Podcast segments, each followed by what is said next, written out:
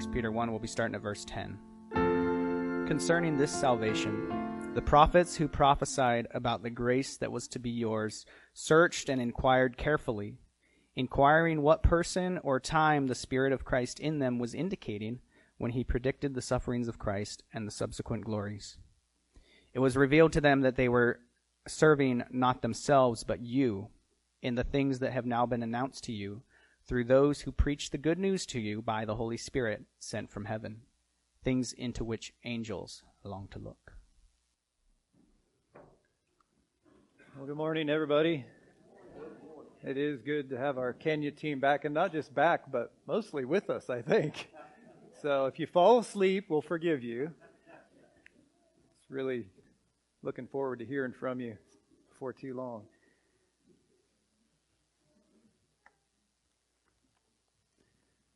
Well, we uh, we heard from Arnie last week. Was that last week? Yeah. It's a great reminder. Week before that, I was sick and Scott was here, so it's been a little bit since I've been up here. And we finished Ruth, my youngest daughter. Are you still in Ruth? No, we're done. Well, where are we going next? Well, I haven't had a chance to share with you, most of you, where we're going, but um, during this coming year, probably all the whole of the year, in the times that I'm up here, we'll hear from the elders and from others off and on. Um, but while I'm up here, I would like to cover the Old Testament with you. Now, you may wonder how in the world we're going to get through that in one year's time, and maybe it'll stretch a little longer, but not too much longer is my hope, God willing. So, um, let's ask the Lord as we start in here this morning to be with us. Father, thank you that we can come together. I'm just grateful for the chance to do that. Thank you for those who maybe aren't feeling well, who are sick this morning, or for some other reason are not able to be here. We pray that um, even as they might listen online or something, that you would just be blessing um, our time together. And thank you for your word for the Old Testament that we um, will spend some time in here in the next months to come. And God, I just pray that you would open our minds to some some new information, and not just information, but that we would fall deeper in love with you, the true God, the only God, God of the universe, but also our God, the one who has shown grace who has extended mercy that we might be saved. We pray in Jesus' name. Amen. So I want to do what I want to do is a flyover. I'm calling it a flyover. It's somewhat of an overview of the Old Testament. Now, has anyone here read their whole Old Testament? You don't have to raise your hands, but oh yeah, there's definitely a few, if not most. Um, I've read it all, but it was mainly because I was forced to in a class or two. But there's some parts of the Old Testament that are not a lot of fun to read, and maybe you'll fall asleep while you're reading them, but they are there for a purpose. And so as we do a flyover, we'll, we'll hit some areas more heavily than others, but we do want to take it all in. We want to take it all in. I want to just share a little bit of a story with you. Um, about 20 years ago, believe it or not, my brother David and I went to Alaska and we we went to work for an air taxi and a fishing lodge there up in a place called Port Alsworth, kind of south of Anchorage a little ways. This is actually Port Alsworth. And we went to this village that was only accessible by air. Either that or you would hike for weeks and weeks through mountains and lakes and rivers to get there, which no one did, but you flew in with a small plane. And we had some different experiences with um, small planes. And David, for example, went on a caribou hunt one time in a bush plane, something like this, and he and some other friends went, flew out in the middle of nowhere and hunted caribou. And I had a, a just want to share with you briefly an experience I had in this very plane. I stole this off their Facebook page to give credit where credit is due. But that was the plane that I was in. We were flying back from somewhere, I couldn't tell you where. And this particular plane is quite small, two seats and a half. If you're small, you can get a third person in there.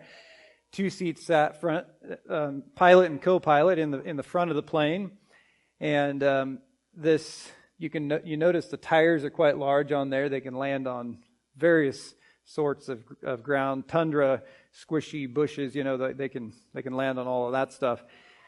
Um, also, in this particular plane, the doors hinge on the top and they swung up, and you could latch them to the bottom of the wing.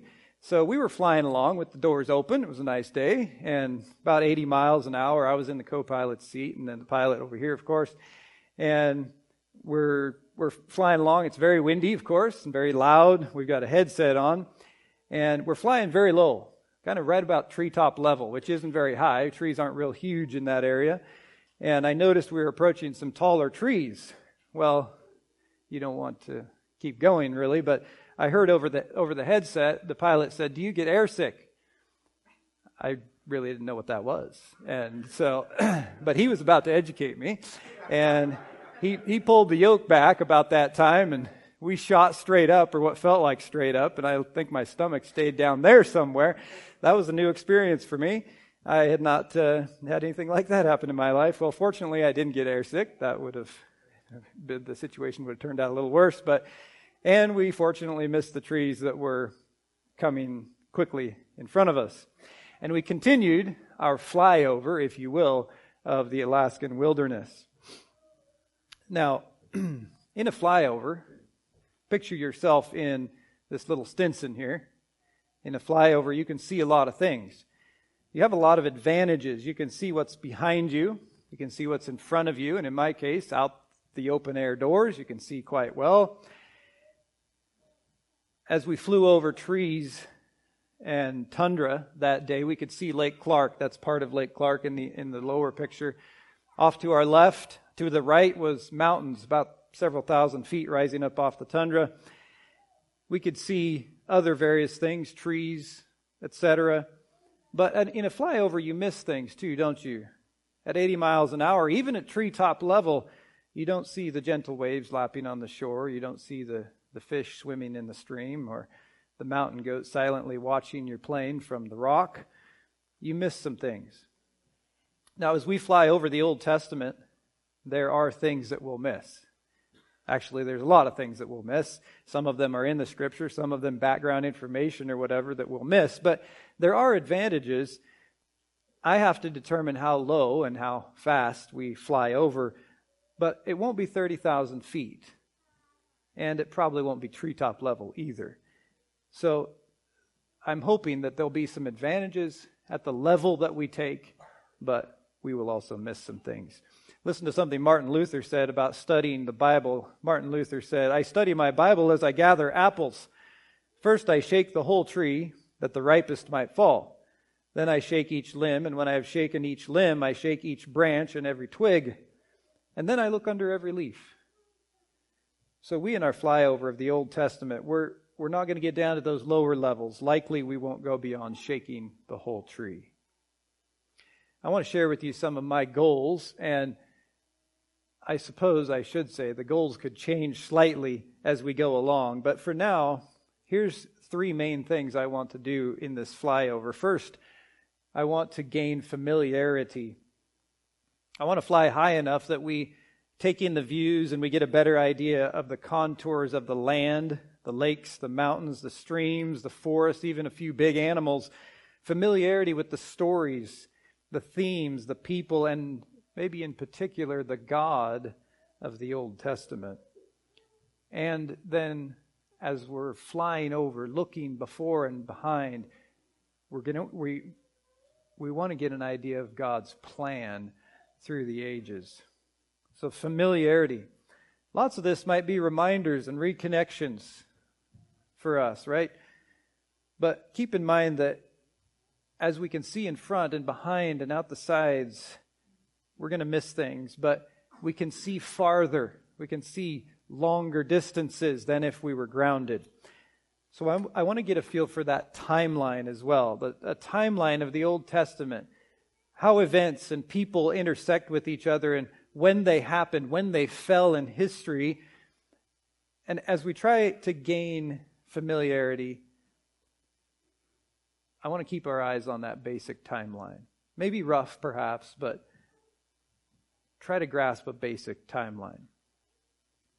Of course, keep in mind there are many stories we don't have included in our Old Testament, right? It's, it's pieces and parts of history. Lots of things went on that we don't know about. And there's actually segments of time that we know nothing about. There's black holes in the flyover of the Old Testament.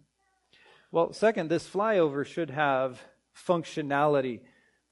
The Old Testament is functional, that is, it's useful for us today. So we want to take time to let the message of God from the Old Testament impact our life here and now. In the Bible in general, and in the Old Testament in particular, this requires that we use interpretation technique. And hopefully, we'll have a chance to touch on just at least some of those issues and practices of interpretation as we go through the Old Testament. But the Old Testament has meaningful lessons for, for living, it's functional.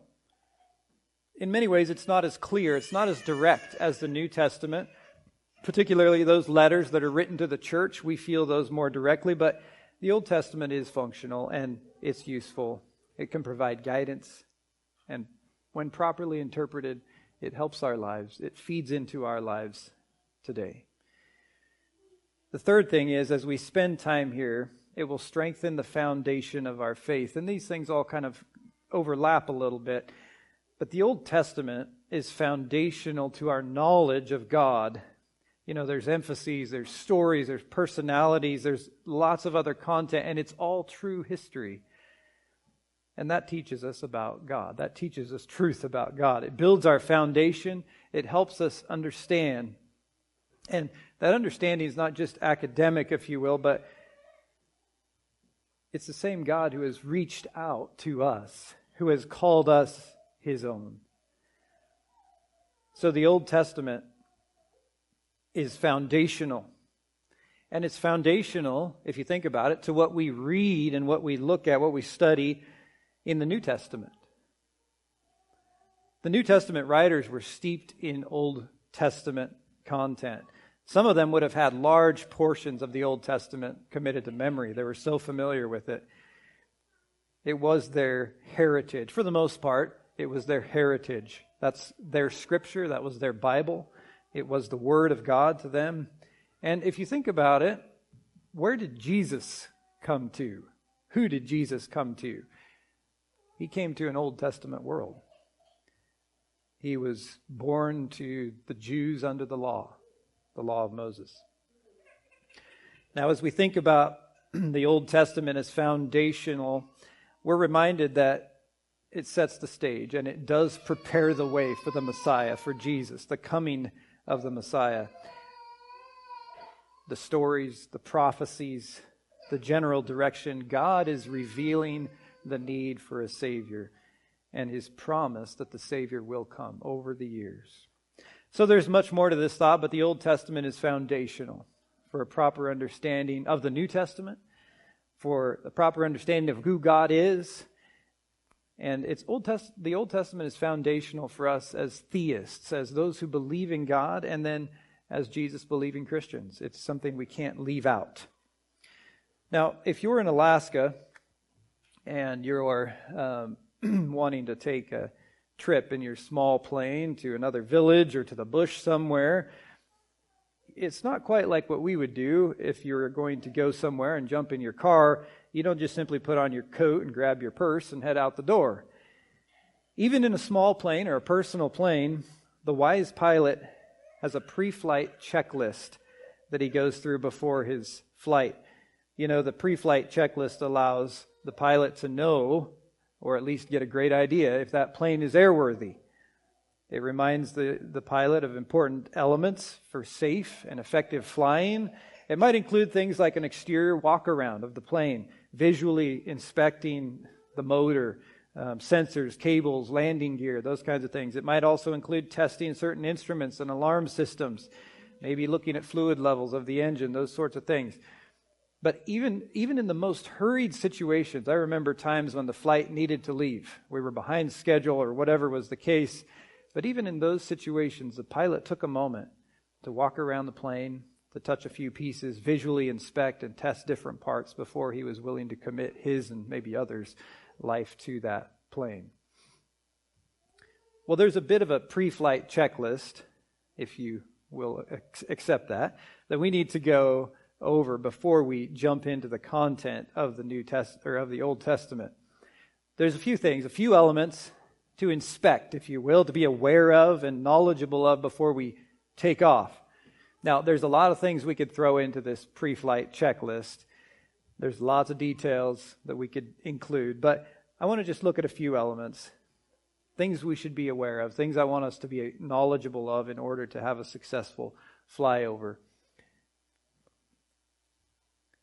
The first thing I just want to bring, bring up is we should be aware of, in simple language, changes. Changes between now and the days of the Old Testament. You know, people and things, they change over time. And we are significantly removed from the times, from the ways of the Old Testament. And not only are we removed geographically which has a bearing, but there are vast differences in language, in society. Cultural norms have shifted dramatically, both in the unbelieving world as well as the world of those who believe in God, theists. Our very worldview, our perspective on, on life, even I think the very the way that we think, the process of thinking has changed. And that's just the nature of things. They cha- that changes. Those sorts of things change as time goes by. And it has definitely changed since the days of the Old Testament. Now, I don't mean at all that I, to, I'm not espousing evolution here as a theory. It's just the nature of humanity, the nature of the world, of culture, that as generations go by, these sorts of things change. So, it's vital that we know that and that we keep that in our mind as we come to the stories and the locations, the wording and the oddities of the Old Testament. What was the expectation of the folks in the stories? What was the perspective of the characters of the Bible? What did the unbelieving society around them look like and why? And how many more other questions like that speak to this topic? So, in talking about all these changes, we do remember as you well know, that God says he does not change, right? In his character, in his person, God is immutable. That is, he doesn't change. He's the same yesterday, the days of the Old Testament. He's the same today, right, where we find ourselves, and he will be the same tomorrow, anything yet future. However, check this out. I think God tends to work. He tends to meet us and relate to us within whatever human structure we find ourselves in. So, some of the society, the cultural mentality, the expectations in the Old Testament, we may not understand them real well, even if we try to understand them. But God is working, God is loving, God is re- relating and directing in and through those times and cultures. The way God works, the way He relates and interacts may change in different periods and cultures. I think it does. I think it does. We need to be aware of this and open to it. At the same time, we remember that the principles of God, the character of God, and his love for humanity stay the same. So keep an open mind on that one. Process with me on that. Another question in this pre flight checklist then what in the world is the Old Testament? Now, some of you can answer that better than I can. But what is it? Let's just answer the question. What is it we are wanting to study? What is it we're wanting to fly over? Well, the Old Testament is the first part of our Bible. Of course, we have two testaments, right? The Old and the New. That's pretty original, I guess, not, not real creative. The Old and the New. Some of the church fathers in the fourth and third and fourth centuries, they made the decision to split the content of God's revelation into Old and into New. And in this instance, the word testament speaks of the word covenant. So, according to these decision makers, The first part of the Bible contains Old Covenant material, while the second part contains New Covenant material. But the Old Testament is a Hebrew book. That is, the message and the focus surrounds the people of the Israelites, the Jews. In fact, our Old Testament is the Hebrew Scriptures, even to this day, though we do have it in a little bit different order than they would. It's their Bible, the Bible of Judaism. But we, of course, need to come to the Old Testament because it has value for us as Gentiles in that we have been adopted into God's family in a certain sense as well. It should, it should also be mentioned that the Catholics and the Eastern Orthodox Church includes several other books in their Old Testament. As Protestants, however, we hold to only the 39 books that you will find in your Bible. Most likely, it's in your Bible. These 39 books are what we claim to be the authoritative Word of God, the ones that were inspired by the Holy Spirit in the original autographs and the original writings, and then have been preserved for our use and for the ages to come. So, those other books that the Catholics and the Eastern Orthodox Church includes in their Old Testament, we label as the Apocrypha. Maybe you've heard of that. Now, those books can be helpful. They may be historical, they may be informative, but they're not inspired by God. They're not reliable as His truth. Related to this question, then, what is the Old Testament, is the question where did it come from? Well, we can, we can say right off the bat that the Old Testament was God authored. Maybe that goes without saying, but we should remind ourselves. We believe the Bible to be inspired, infallible in the original documents, and then preserved by God for the human race. That includes us, thankfully, here today. It's the book that reveals God to us. It gives us hope. It gives us the way to life. And all of this, of course, includes the Old Testament.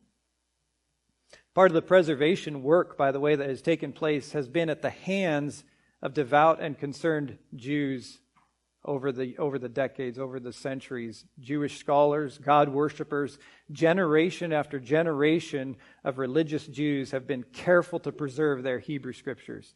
And that is our Old Testament. Now, we don't have any of the original documents, original infallible autographs anymore. Those have all rotted away somewhere, but we have many ancient copies to study and to compare of the Old Testament.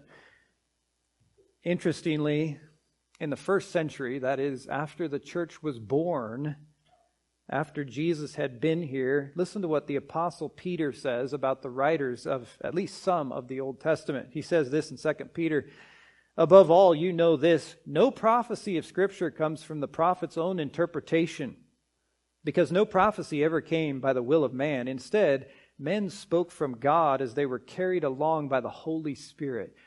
Men spoke from God as they were carried along. That word carried along has to do with wind blowing in the sail. God was the one who directed the writings of prophecy, is what Peter is saying.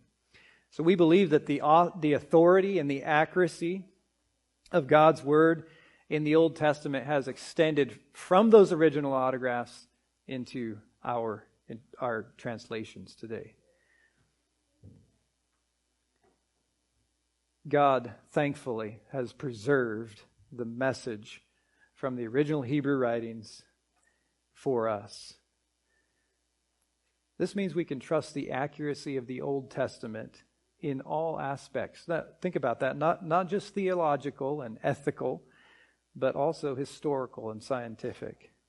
The Old Testament is completely trustworthy. Now, it would be very interesting. Maybe one of you wants to take up this hobby of disproving the Old Testament or the Bible as a whole while you're at it. Uh, some, some have done just that in the past. I, I don't mean to cast doubt upon your hobby, but I don't know of anyone who's succeeded. So if, if, you, if you have that desire to disprove the Old Testament, it would be very, it would be a very interesting quest. But think about the areas that would need to be explored, and this is just very, very basic not only the consistency of the theology and the, and the ethical message throughout, the morals throughout the Old Testament, but you would also need to look at that area of science and history. Listen to what um, one, one person, a Dr. Kinnaman, has, has said about in the field of archaeology. He says, of the hundreds of thousands of artifacts found by archaeologists, not one has ever been discovered that contradicts or denies one word, phrase, clause, or sentence of the Bible, but always confirms and verifies the facts of the biblical record. That's significant. So I'm casting doubt upon your, I'm casting shadow upon your, your new quest to disprove the Bible. Well, there's more on that subject for another time.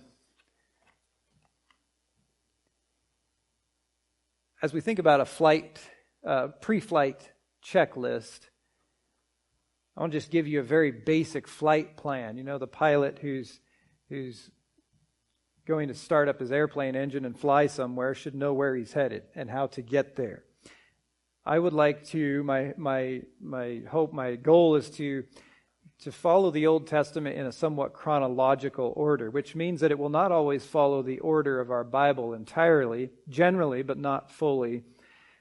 I'd like to in, intersperse some of the prophets with narrative. Some of the there's a large portion of portions of prophet material, as we'll see in just a minute, but input some of that along the way, um, especially toward the end of the kingdoms of Israel and Judah, where most of the prophets are clumped at that point. So the attempt will be to align the prophet and his message with whatever else is going on in the Bible and in history. Again, trying to follow and, and be aware of a basic timeline will be part of what we're doing here, part of our flight plan we will spend some time at least with each individual book as we look at our timeline and as we do our flyover. Maybe looking at things like who wrote this book, why did they write this book, who did they write it to, maybe what is the general content and the purpose of the book, and in some cases, Genesis, for example. We will go into some of the specifics of the book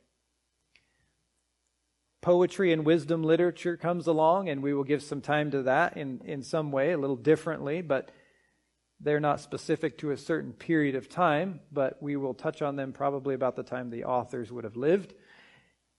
Remember, all the books contribute to the message of the Old Testament, but not all the books, if you will, move the story forward.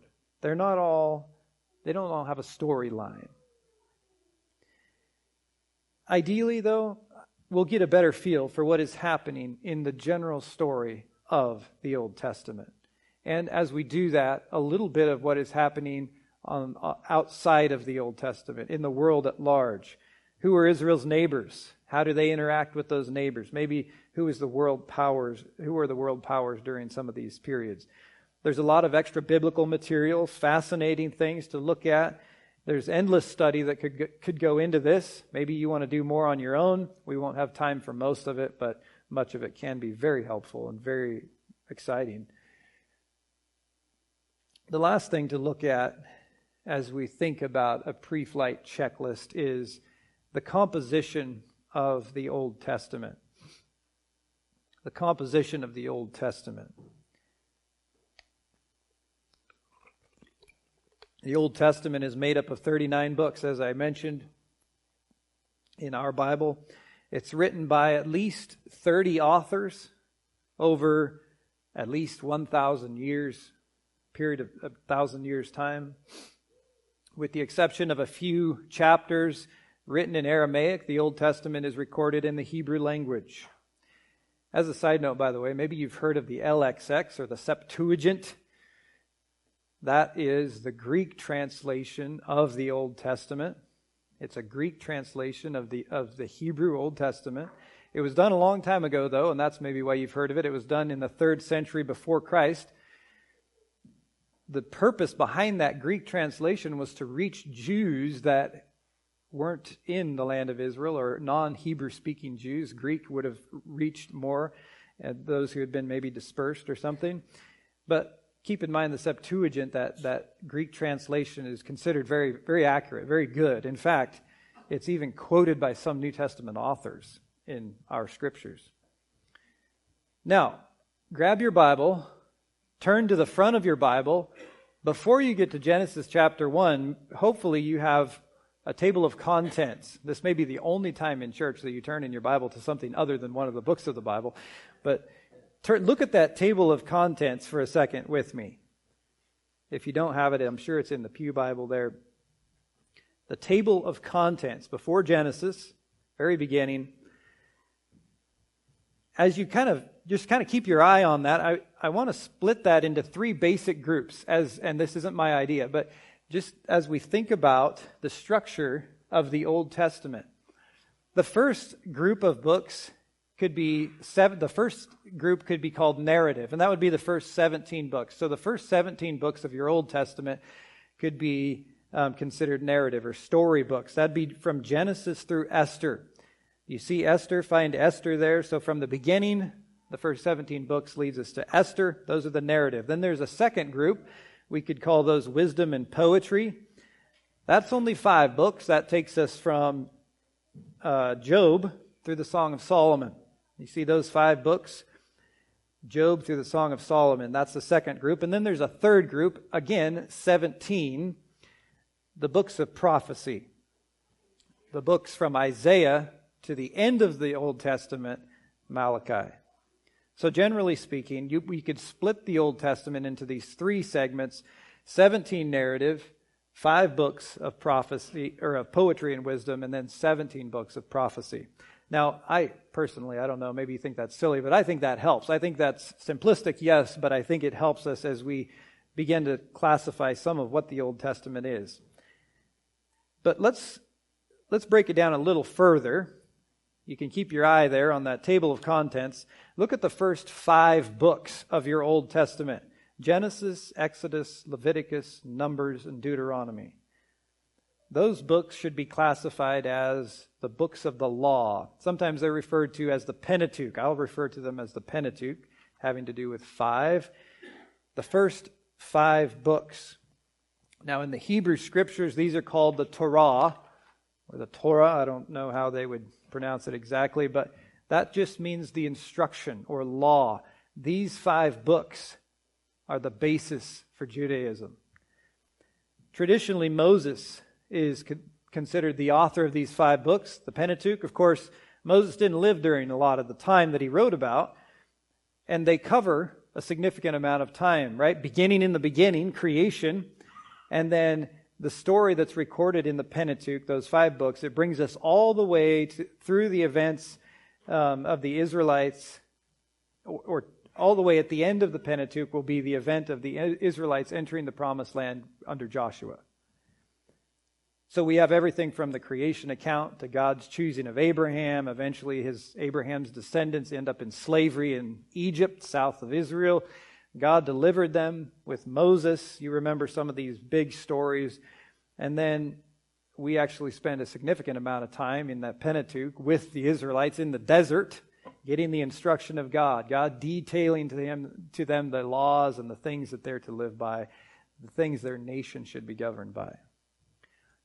Now, really, the time covered there is an unspecified amount of time, but it's estimated that Moses, if indeed he was the author, which we, I, I believe that he was, perhaps he recorded these volumes toward the end of his life. That would have been about 1400 BC, 1400 years or so before Christ came to the earth. Well, the remaining 12 books, you can see them there in your table of contents. We, the first five being the Pentateuch.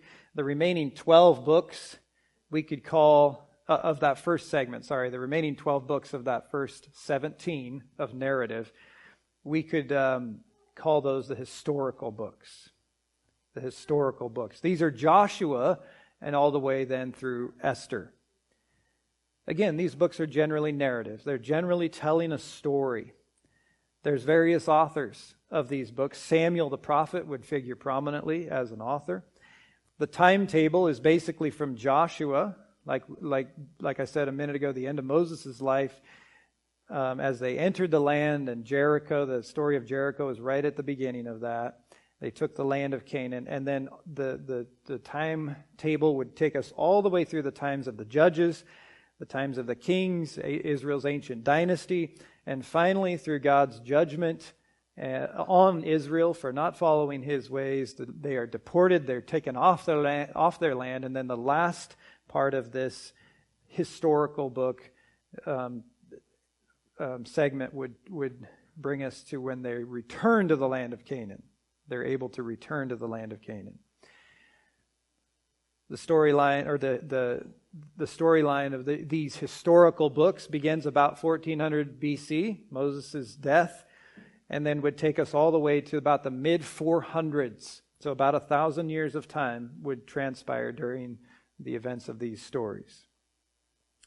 Esther, being the last of those books, was after after the people were allowed to go back to their land, and that would really take us within a few decades, within 20 or 30 years of the end of the Old Testament.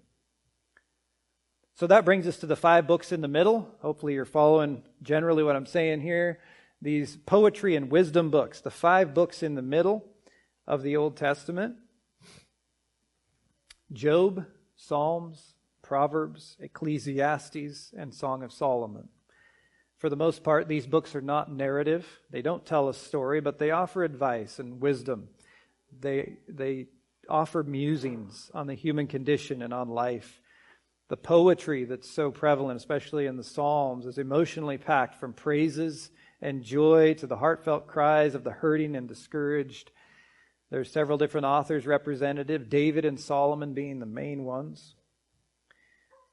Now, look at the last 17 books of the Old Testament. Those are the prophets. These guys take up a lot of room, as you know, in our Old Testament. Isaiah, Jeremiah with Lamentations, Ezekiel, and Daniel would be considered the major prophets. They're major in that they are more wordy, they're more material. There's a lot more chapters per book.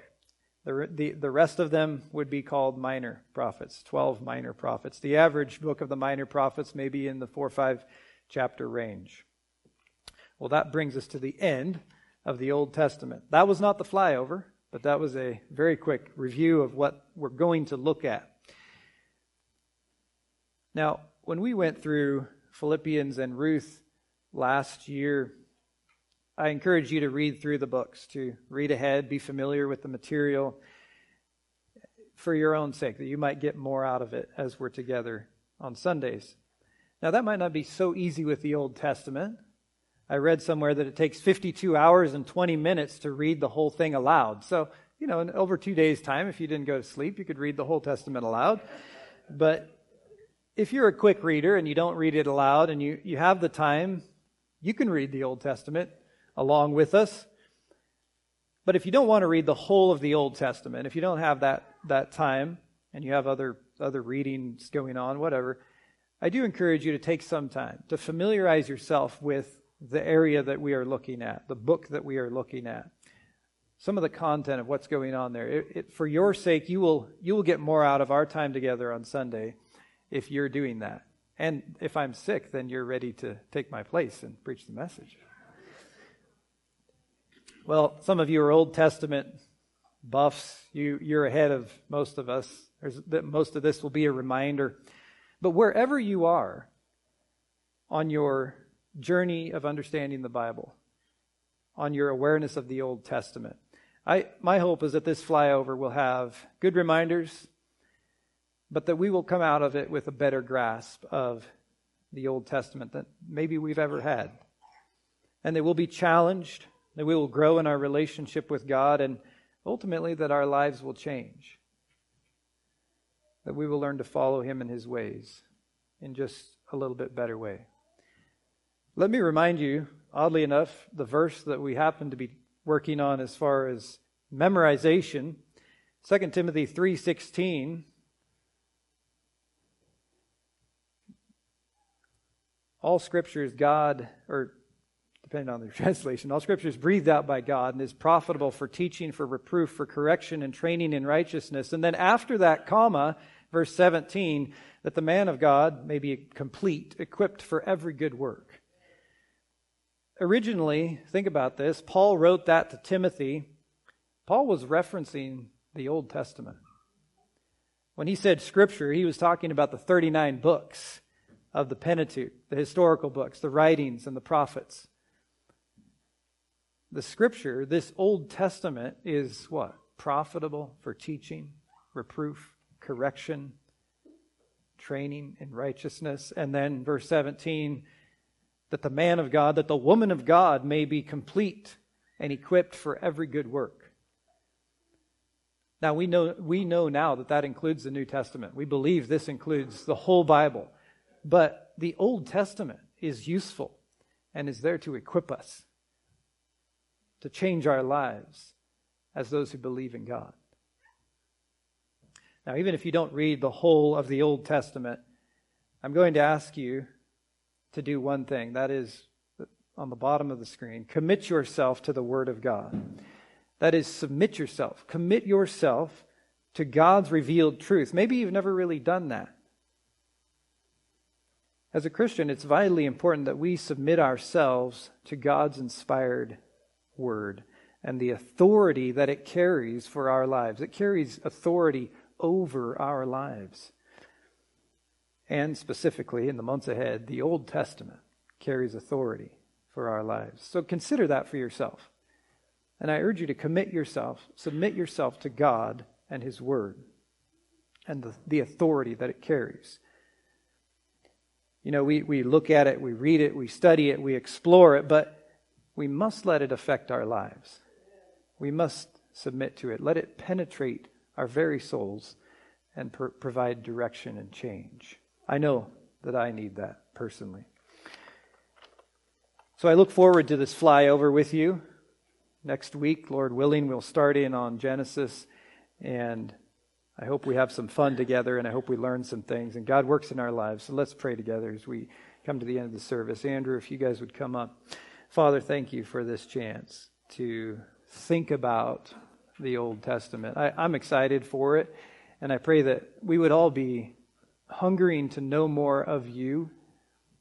That's what the Old Testament's there for, to reveal you in so many ways. Thank you that we would that we can have the chance to hold a Bible in our hand, to study it on our own for the many, many other um, material, the other material, the other work that we have available to us to look at and to learn from. And God, I pray ultimately, Holy Spirit, that you would work in our hearts, that we would see the truth we need to see from your word. Just ask it in Jesus' name.